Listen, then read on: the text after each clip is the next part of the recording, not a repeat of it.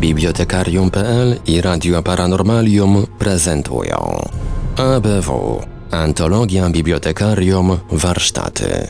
Witajcie bardzo gorąco i serdecznie na antenie Radia Paranormalium. Właśnie tutaj, właśnie teraz rozpoczynamy kolejny, jak się okazuje, znów wakacyjny odcinek A B W.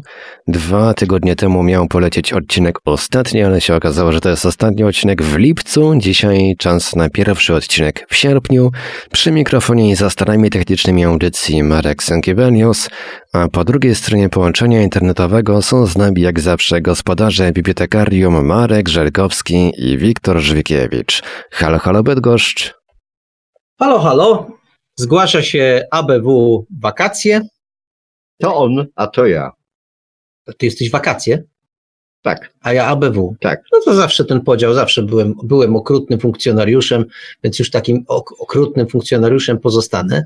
E, tak jak Iwelios powiedział, e, taka mała zmyłka i mamy kolejno, kolejną część powieści e, Wojciecha Terleckiego. No cóż. Bo to jest w końcu Radio Paranormalium, tutaj a, nie wszystko tak, musi być tak. normalne. Normalne, inaczej. W każdym razie powoli, powoli, powolutku rzecz się rozwija. Idziemy, idziemy, podążamy z autorem. Powiem tak, czy się to Państwu podoba, no to czekamy na opinię. Nam się podoba, po prostu. Lepsza by była jakaś interakcja, gdybyście Państwo napisali, jak się to Państwu podoba i dlaczego się Państwu podoba, albo też dlaczego się nie podoba. To byłoby równie interesujące, ale napiszcie Państwo coś, bo na razie ta wiadomość zwrotna jest taka sobie, to znaczy nie ma jej w ogóle, albo właściwie jest tak, nazwijmy ją resztkowa. Dlatego ja proponuję, żebyśmy wreszcie dokonali jakiejś oceny, bo tak to my tutaj z Wiktorem będziemy się zachwycać, jak nam się Aż podoba. To normalnie wezmę i sprawdzę zaraz komentarze na YouTube, czy rzeczywiście jest taka pustka w tym temacie. No ja, jak sprawdzałem, była pustka, ale jakbyś Iweliosie znalazł coś, to byśmy mogli przynajmniej popolemizować. Wiktorze, oddaję Ci głos. Wiesz, no ja, ja zresztą czy mnie interesuje odpowiedź na to, czy się komuś podoba, skoro mi się podoba, to się podoba. Oj tam, popadasz w jakiś taki słowotok, a to rzecz chodzi o... Oczywiście, że jak mnie się podoba, to, to najważniejsze, ale bym chciał posłuchać tego, jak to bywa u innych. Powiem jedno jeszcze, że... Yy, proza... Nie wiem, to jest takie, takie, takie Marku, nie wiem, dzi- dziwne zboczenie, bo jak mi jest dobrze, to mnie wcale nie interesuje, jak komuś jest dobrze. Nie, nie. Chwila, chwila, chwila, no. chwila.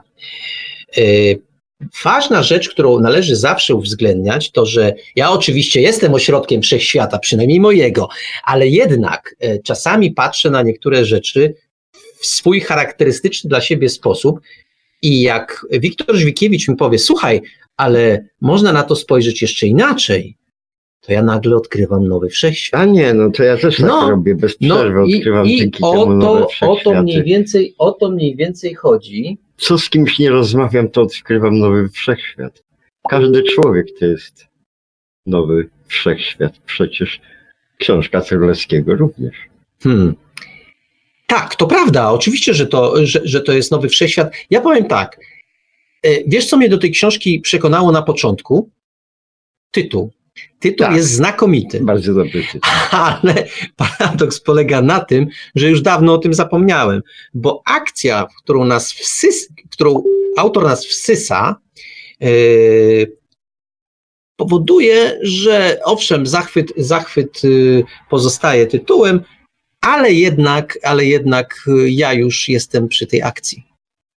I to by było chyba na tyle. No. To się trzymajmy akcji. To się trzymajmy akcji i zapraszamy zatem, zapraszamy zatem yy, na kolejny, kolejny odcinek yy, powieści Wojciecha Terleckiego.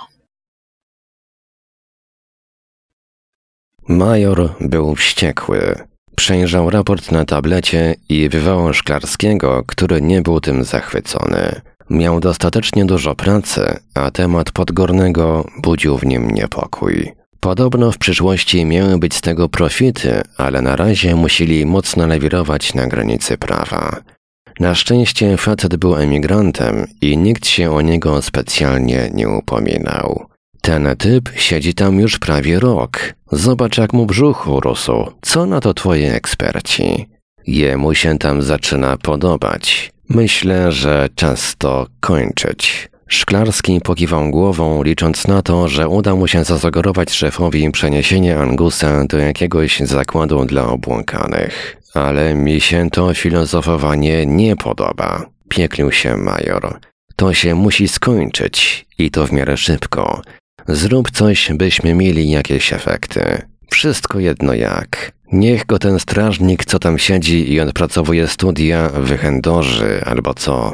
Wszystko mi jedno. Major zerwał połączenie. Szklarski starał się uspokoić. Nienawidził takich telefonów, same złe emocje, żadnych konkretów. Pomyślał o Angusie i jego sprawie. Nie były to ciepłe przemyślenia. Dawno temu w Związku Sowieckim żyli tacy, co to nie potrafili dostosować się do panujących reguł, a jedyną ich winą było to, że głośno o tym mówili. Musieli więc być szaleni. Twórcom radzieckiego raju na ziemi na pomoc w rozwiązaniu problemu nieprzystosowanych przyszła nauka, wprowadzając w annały medycyny nowe schorzenie nazwane schizofrenią bezobjawową. W każdym razie precedens miał już miejsce i nie trzeba było korzystać z innych, radykalniejszych, bolszewickich metod. Porucznik głęboko wciągnął powietrze. Przestraszył się tego, jakimi ścieżkami kieruje się jego umysł.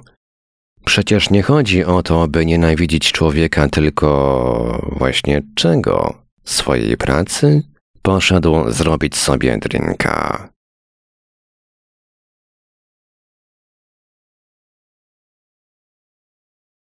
Angusowi przyśniły się rybki Edwarda. Wirowały w akwarium. Były bardzo szybkie, tak szybkie, że wkrótce nie można było rozróżnić poszczególnych osobników.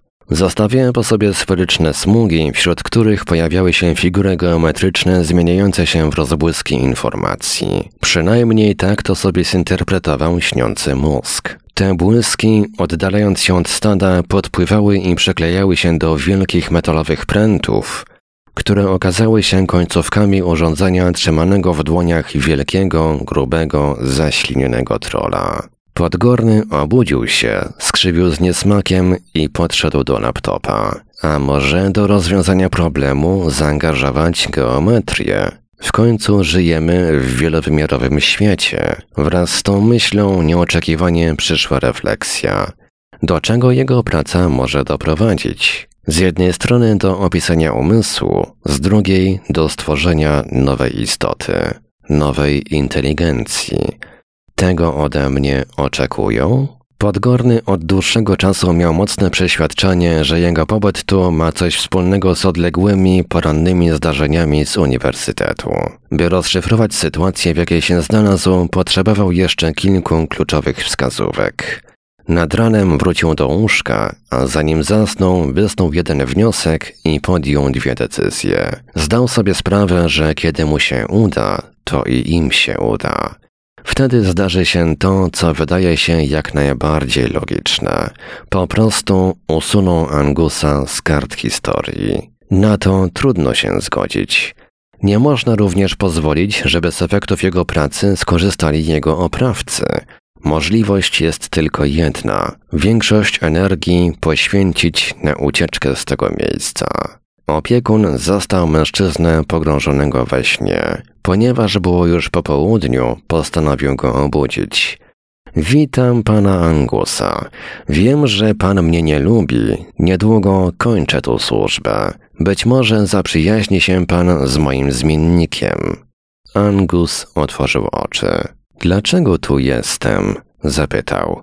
O, tego nie mogę powiedzieć, rzucił opiekun. A wiesz? Mężczyzna zerwał się na równe nogi i stanął przed strażnikiem w takiej pozie, jakby zaraz chciał się na niego rzucić. Spokojnie. Strażnik oparł dłoń na obezwładniaczu i wycofał się za drzwi. Na pewno długo tu posiedzisz, a my się już raczej nie spotkamy. Zachowajmy więc miłe wspomnienia. Zaproponował, po czym zrobił kilka kroków w tył, nie odrywając wzroku od więźnia. Jaki nerwowy się zrobił, mruknął na odchodne. Angus przeczuwał, że ma mało czasu. Potrzebował tropu. Musiał się dowiedzieć, czego się od niego oczekuje. Spędził dwa wieczory, stojąc pod murem swojej posiadłości i nasłuchując. Nic lepszego nie przyszło mu do głowy, a już był gotowy do przejęcia inicjatywy. W końcu usłyszał niewyraźne głosy sugerujące, że Edward ma gościa. Wspiął się po winorośli i tak cicho jak tylko potrafił doszedł do drzwi sąsiedniego domku. Zgodnie z oczekiwaniami usłyszał odgłosy świadczące o tym, że opiekun przyszedł się pożegnać. Pozwolił im skończyć. Kiedy uznał, że nadszedł już czas, z impetem wtargnął do środka. Zastał tam odpoczywających po akcie seksualnym dwóch nagich mężczyzn.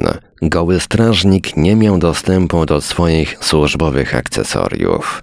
Broń leżała poza jego zasięgiem. Na taki moment Angus czekał. Doskoczył do niego i przyłożył mu nóż do szyi. „Musimy pogadać”, warknął. Edward zerwał się z łóżka na równe nogi. Jego zaskoczenie mieszało się ze wstydem. Nie był w stanie podjąć żadnej skoordynowanej akcji. „Oszalałeś?” jęknął tylko. „Nie wtrącaj się. Nie twoja sprawa. Dlaczego tu jestem?” syknął, dociskając ostrze do gardła opiekuna. „Nie wiem. Zgaduj, bo nie wrócisz do domu. Masz tu coś ważnego wymyślić. Naprawdę nie wiem co. Postaraj się bardziej. Oficerowie, którzy cię tu przywieźli, mówili coś o literaturze fantasy. Fantasy? Takie książki dla niedowartościowanych, pryszczatych małolatów, co marzą o sprawności rycerza i mocy magicznej. Co konkretnie mówili? Że zostaniesz pierwszym lub najlepszym czarnoksiężnikiem, czy coś takiego. Nabijali się z ciebie. Angus nie zauważył, że Edward otrząsnął się z szoku. Poczuł tylko silne uderzenie w plecy. Upadł na podłogę, z czego natychmiast skorzystał opiekun. Dotarł do swoich zabawek i użył jednej z nich.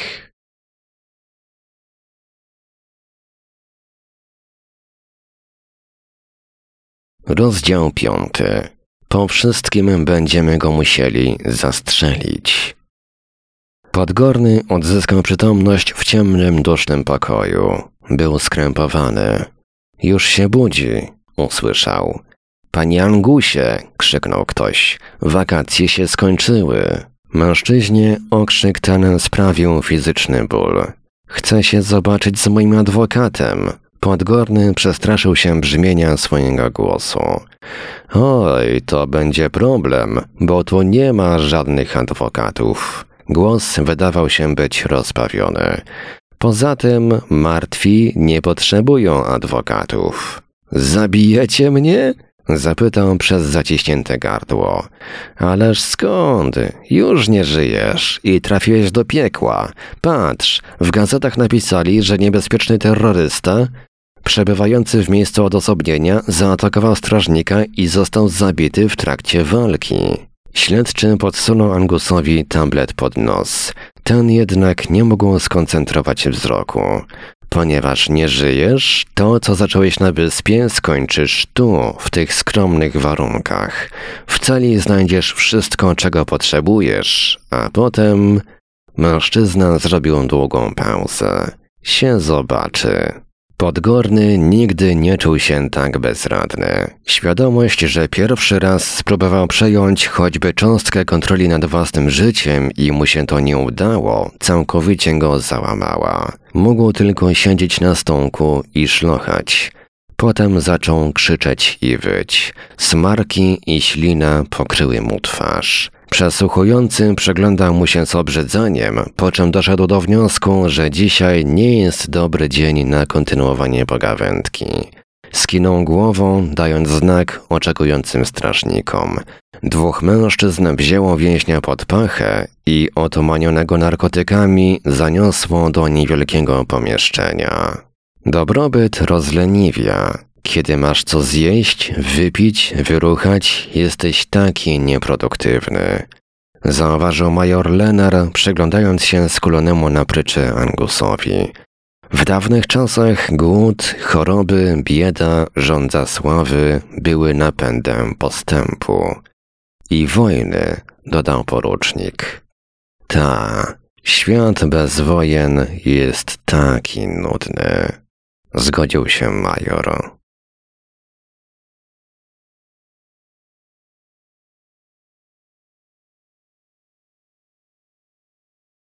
Na wzgórzu stał samotny mężczyzna z wielkim koszem. Spojrzał na horyzont, za który zachodziło różowo-czerwone słońce. Stwierdził, że to jest dobre, podoba mu się. Gestem dłoni wstrzymał więc ruch gwiazdy. Potrzebował światła. Porośnięta trawą ziemia lśniła od wilgoci. Mężczyzna zagwizdał. Przeciągły, donośny i modulowany dźwięk rozniósł się po otaczającej wzniesienie równinie. Wkrótce w półmroku dało się zauważyć nadchodzące czworonożne sylwetki.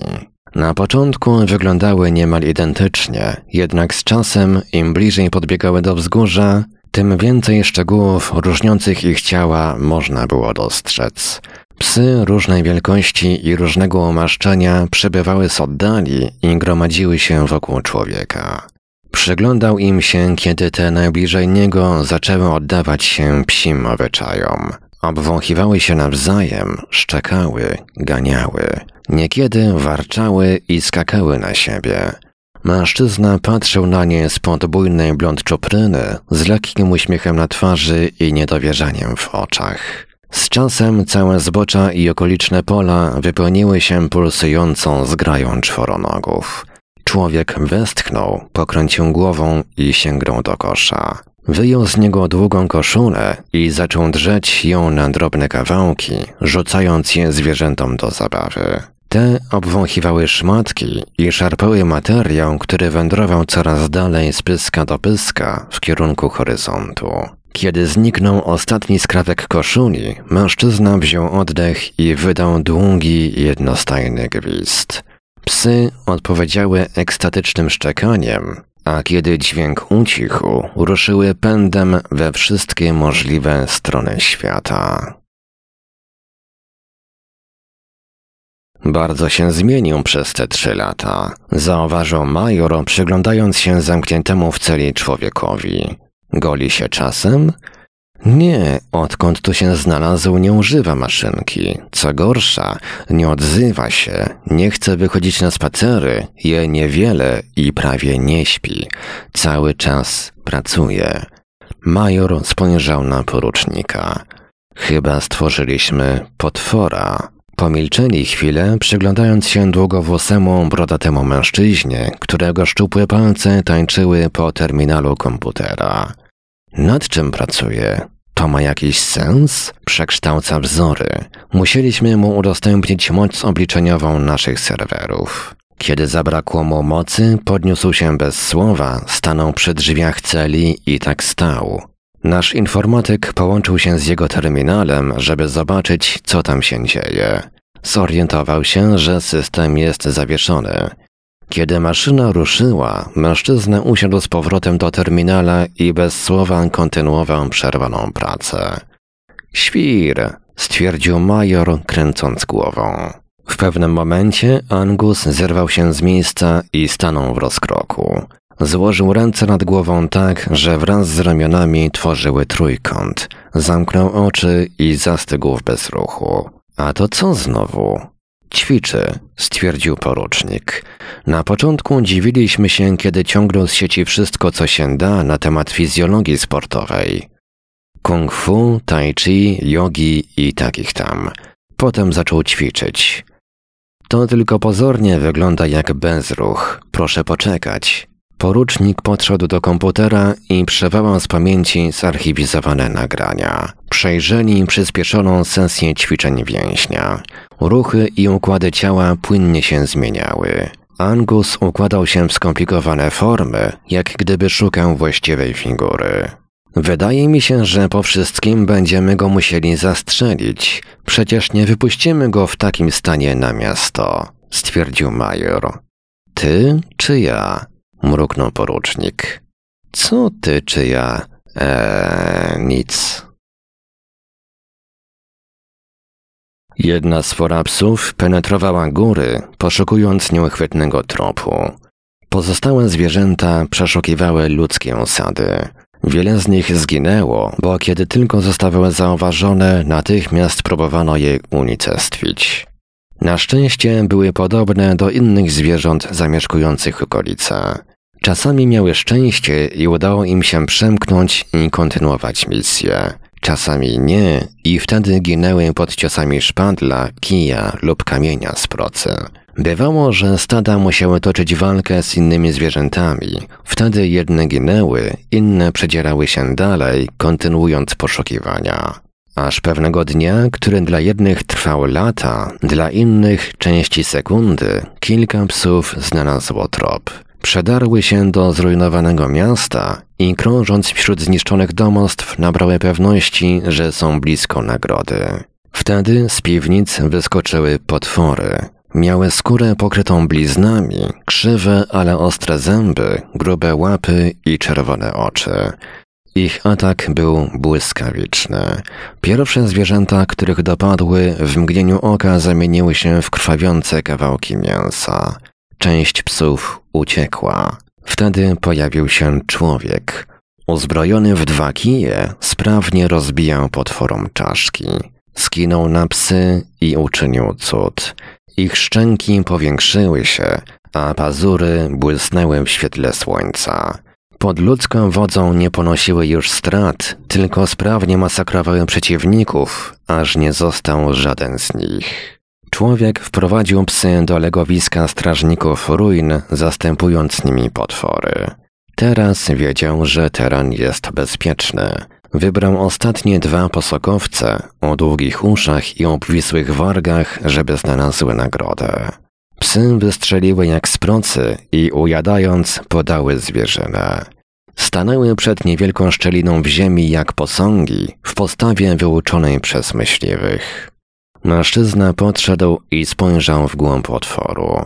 Nie mógł się tam dostać. Pies też by nie wszedł, a trzeba było zostać niezauważonym. Sięgnął do torby i wyjął z niej białego szczura. Na sierści miał napisaną literę, tylko jedną. Wyjmował więc jedno zwierzę po drugim i posyłał je do otworu.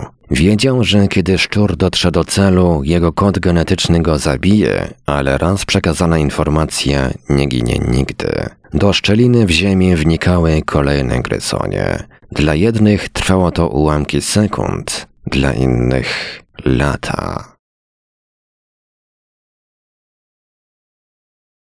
Angus przyglądał się liczbom opisującym figury. Wzory w jego głowie nabierały dodatkowych wymiarów. Opis matematyczny przyjmował rzeczywiste kształty. Figury były przepiękne, ale nieuchwytne. Brakowało im wymiaru materialnego. Próbował odtwarzać swoim ciałem to, co istniało w jego głowie. Próbował sprzęgnąć myśl, ruch i kształt w jeden byt. Byt, który będzie oddziaływał na materię, czas i rzeczywistość. Oddziaływanie to nie będzie cudem, jakimś nieokreślonym nowym zjawiskiem. Każdy kształt jest obrazem sił działających na obiekty. Każda siła we wszechświecie jest pochodną kształtu. Angus wiedział już, że geometria uzupełni braki wzoru i dotrze do tajemnicy znajdującej się w jego głowie. Jak to się dzieje, że jest tym, kim jest? Jak stworzyć wzór samego siebie i czy to będzie byt autonomiczny? Czy cybernetyka pomoże mu stworzyć coś, czego jeszcze ten świat nie widział? Czuł, że ma coraz mniej czasu. Z głębi przestrzeni teleinformatycznej dotarło do niego przesłanie. Na początku poszczególne symbole, których sam nie napisał, potem coraz dłuższe komunikaty. Angus dał znać, że odebrał wiadomość. Świat, do którego teoretycznie nie powinien mieć dostępu, zaczął przemawiać. Z czasem wraz z nieoczekiwanymi gośćmi opracowali system porozumiewania się. Świat poprosił o dyskrecję. Nikt nie mógł dowiedzieć się o ich współpracy. Dane przesyłane były niewielkimi partiami, nieregularnie, tak aby łatwo było zamaskować dokonane transmisje. On im przesyłał wyniki pracy, oni konsultowali je z innymi osobami. Angus domyślił się, że byli to naukowcy i specjaliści, których pomocy tak bardzo potrzebował. Po pewnym czasie już wiedział, że celem jego pracy jest wolność, o jakiej nie śniło się do tej pory żadnemu człowiekowi. To konstrukcja, która pozwoli przekroczyć mury więzienia. Niestety jego ciało nie przeciśnie się przez ucho igielne. Prawdopodobnie.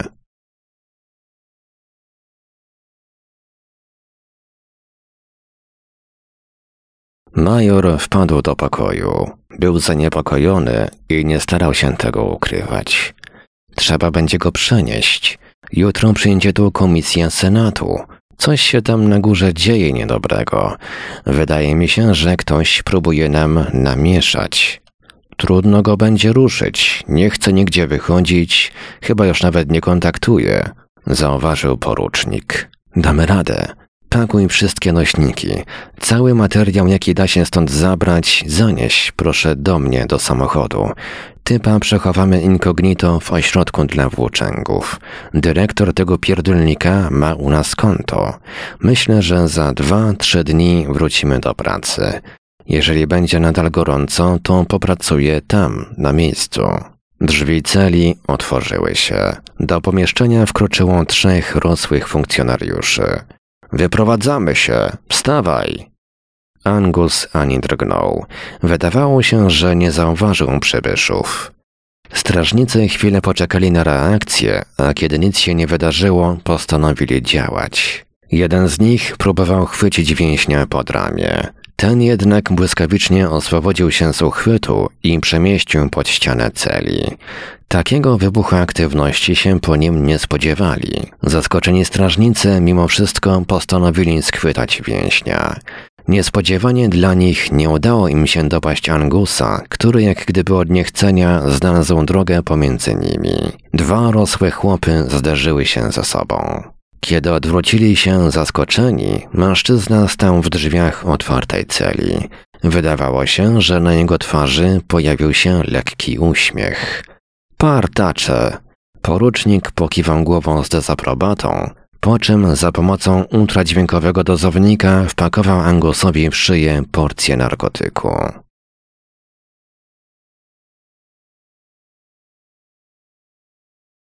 Dwóch policjantów siedziało w pojeździe stojącym przed miejskim parkiem.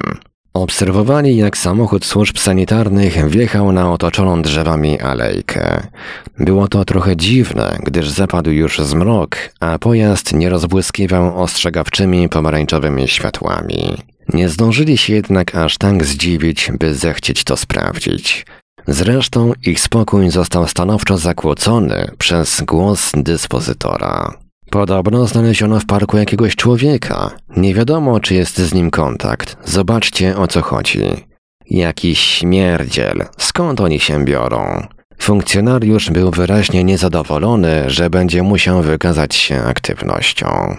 Kiedy radiowóz wjechał na alejkę, minął opuszczający park wóz sanitarny. Funkcjonariusze nie zdążyli mu się przyjrzeć. Ich uwagę zwróciła leżąca w oddali na trawie postać. Tutaj jest. Policjant wskazał znajdującego się koło ławki człowieka. Wysiedli z pojazdu. Jeden z nich założył rękawiczkę i przeszukał mężczyznę. Nie ma dokumentów. Nie śmierdzi. Wygląda na zaćpanego, zgłosił. Odwieźcie go do ośrodka, zarządziła centrala. Sprawnym chwytem podnieśli nieprzytomnego człowieka i wrzucili go do pojazdu. Radiowóz odjechał kawałek sterowany ręcznie. Po chwili automat wyznaczył trasę i samochód, błyszcząc światłami, pomknął do celu. Wbrew pozorom całkowitego opuszczenia, okolica była dokładnie kontrolowana przez dwóch niezależnych, nieznających się obserwatorów. Jeden śledził wóz sanitarny, drugi od dłuższego czasu czekał w parku i zameldował: policja zrealizowała zgłoszenie.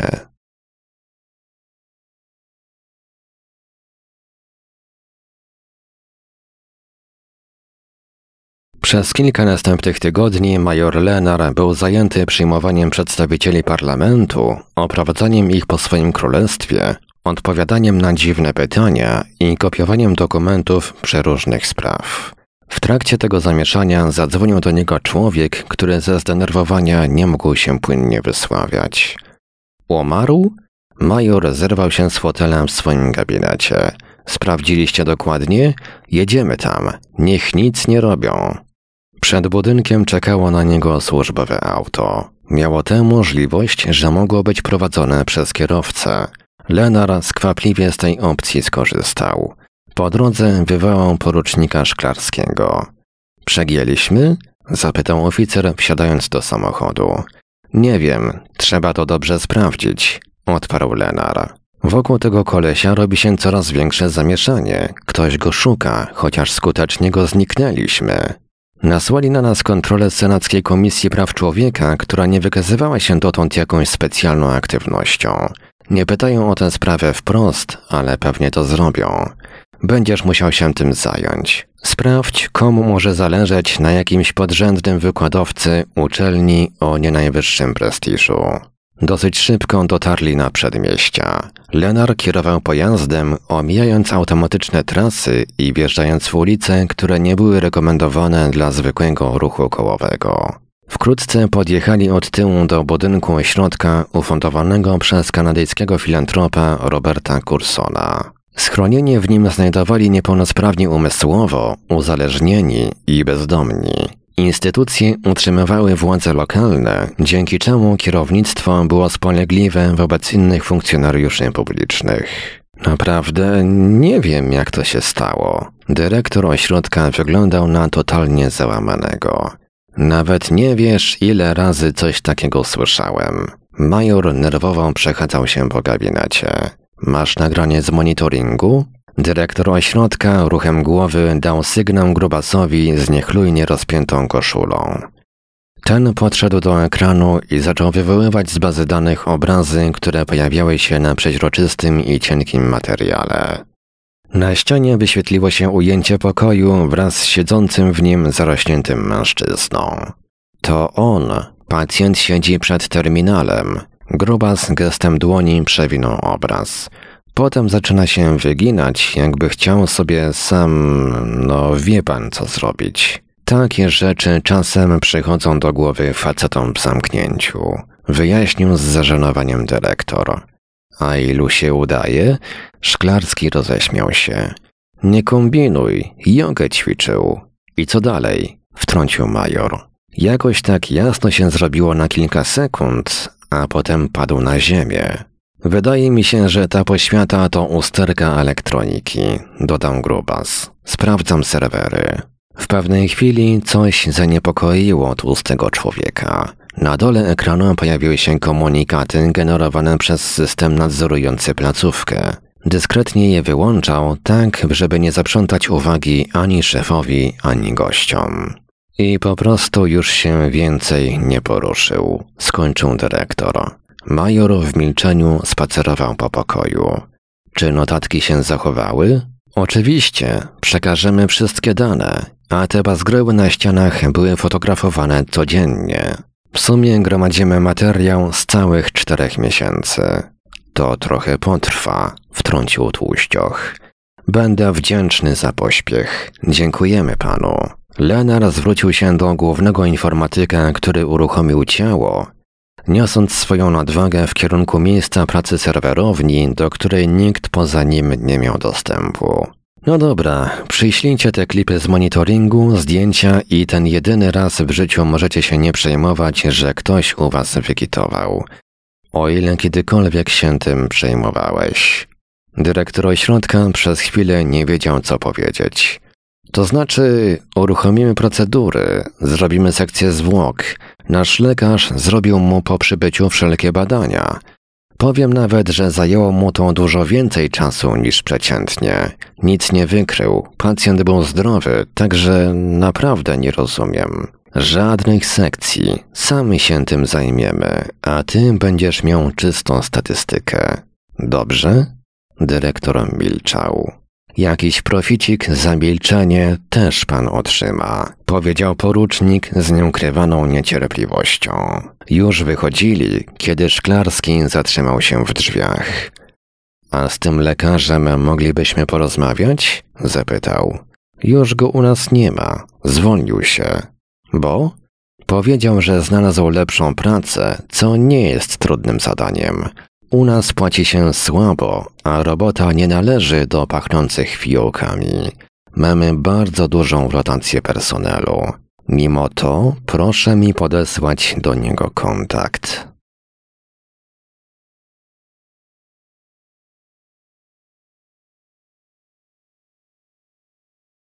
Rozdział szósty. Zawsze podziwiałem twoje zdolności negocjacyjne.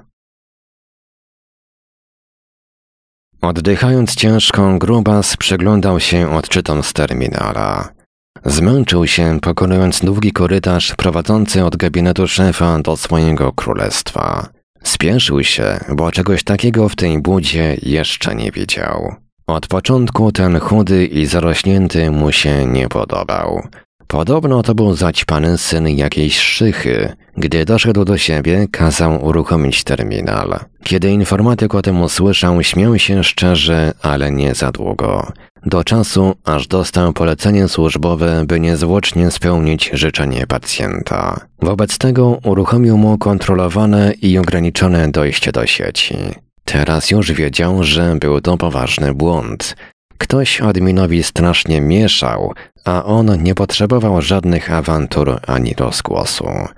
Zakroplił sobie prawe oko koktajlem rozszerzającym źrenicę i unieruchamiającym mięśnie, po czym opadł na ogromny fotel.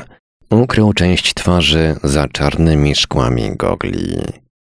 Automatyczny pojazd, wysyłając bezgłośny sygnał gwarantujący mu pierwszeństwo, torował sobie drogę pomiędzy innymi uczestnikami ruchu. Sygnalizatory drogowe w skoordynowany sposób przepuszczały uprzywilejowany samochód. No to możemy otworzyć szampana. Mamy materiały do analizy. Wydaje się, że osiągnęliśmy sukces. Bezdomny miał ewidentny zawał serca. Przeszedł do historii. Ciało spopielało. Mówiąc to, porucznik odczuwał wyraźną ulgę. Informatyk zarejestrował, że tuż przed śmiercią z terminala poszła jakaś transmisja, ale nie da się odtworzyć, co to było. W każdym razie sporo danych. Jakieś cienie ciągle krążą koło tej sprawy. Ustaliłeś coś? Lenarowi nie spieszyło się, by świętować. Transmisja nie powinna być możliwa. Powinny działać zabezpieczenia. Szklarski zmienił wątek. Wyraźnie nie chciał rozwijać tematu wyników swojego dochodzenia. U nas by się to nie udało. W tej budzie pewnie nie ma takich zabezpieczeń. Major nie czuł się komfortowo. W pamięci utkwiły mu uwiecznione na nagraniach monitoringu ostatnie chwile życia więźnia. Zabazgrane wzorami i liczbami ściany, na tle których brodata i wychudła twarz mówi prosto do kamery: stworzyliście czarnoksiężnika, sukinsyny. Grupa magów siedziała na łące wokół ogniska i czekała. Jeden nabił fajkę i spokojnie ją palił, drugi mieszał niebo różdżką, aż utworzyła się jednolita warstwa grubych, granatowych chmur. Zrobiło się zimno. Ustawili nad ogniskiem wielki gar. Jedna z postaci gestem zwiększyła płomień. Pomarańczowa poświata rozjaśniła przestrzeń. I co, pojawi się? Zapytał. Powinien. Mag wyjął spod szaty zegarek na łańcuszku. Jeżeli zacznie nadawać, to go przechwycimy.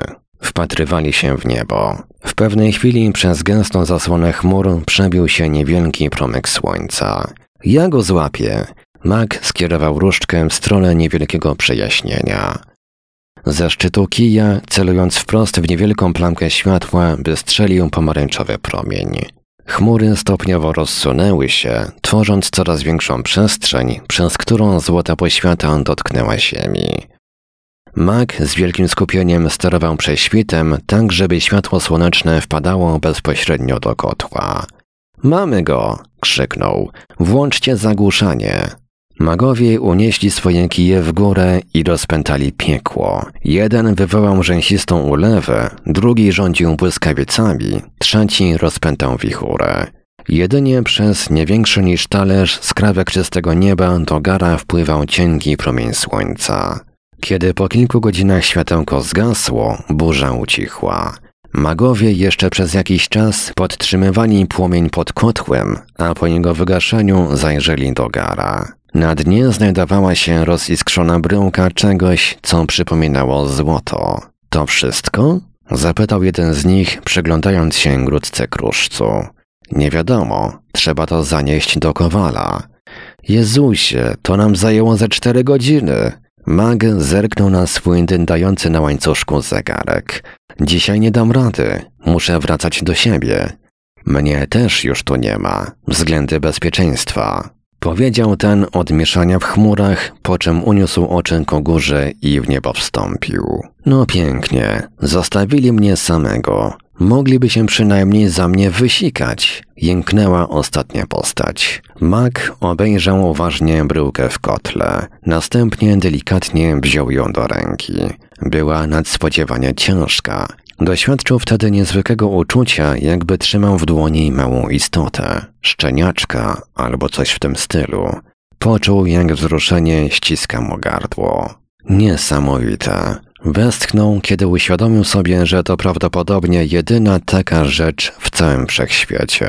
Kontemplując chwilę, nie zauważył, że zbliża się do niego kilku konnych wojowników. Gdy zorientował się, że jest obserwowany, było już za późno, by dyskretnie zniknąć. Jeźdźcy otoczyli go. Ich zwierzęta były wielkie i wyglądały bardzo groźnie. Bez problemów dało się dostrzec, że to ogiery, w dodatku stworzone na potrzeby wojska. Co tam masz? Zapytał siedzący na koniu zbrojny, przyodziany w barwy gwardzisty książęcego. Mag chciał wykonać rekonesans, sprawdzając, kto z tego uzbrojonego towarzystwa ma duszę, a kto jest tylko kukiełką. Niestety został skutecznie odcięty od many. Nie wasza sprawa. Warknął, zdając sobie sprawę, że został przyłapany na cudzym terenie, na którym nie powinien się znaleźć. Poczuł odpływ energii. W odległym zamku czarownik nadzorujący swoją mocą okolice roztoczył nad nią skuteczną kontrolę, uniemożliwiając intruzowi działanie. Co nakradłeś?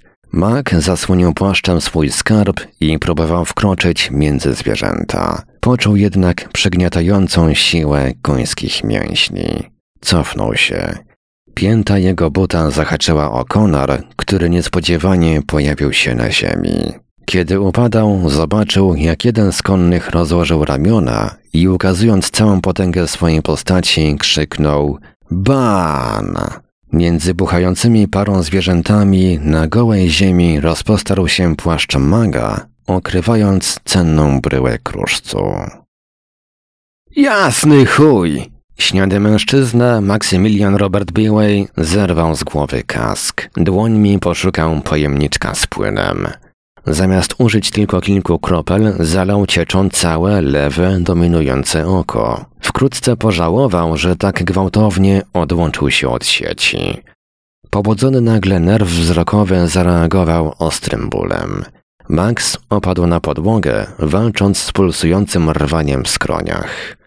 Na czworakach uruchomił komunikator. Javier, ukradli mi go! Krzyknął zaraz po uzyskaniu połączenia. Jak to? Odezwał się w uchu zaskoczony głos. Na wspólnym terenie? Nie, nie wywiozłem go z twierdzy. Strażnicy mnie dorwali. Trzeba zebrać drużynę, zanim zorientują się, co przechwycili. Mężczyzna dowlógł się do łazienki, gdzie z ulgą opróżniał pęcherz. Procesor komunikatora uprzejmie eliminował z transmisji odgłosy podobne do dźwięku wodospadu. Bez fachowego kowala raczej się nie dowiedzą, ale i tak będą przy tym grzebać. Zwołam ilu mogę. W ciągu paru najbliższych minut komunikatory oderwały od codziennych zajęć kilkunastu zdolnych graczy, kilku programistów i wielu innych ludzi o niezwykłych umiejętnościach.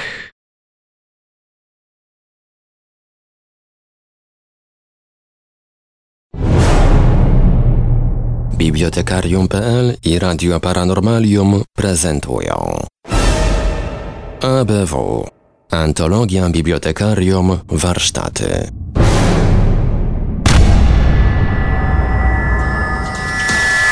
Produkcja i realizacja Radio Paranormalium. w w w kropka paranormalium kropka pe el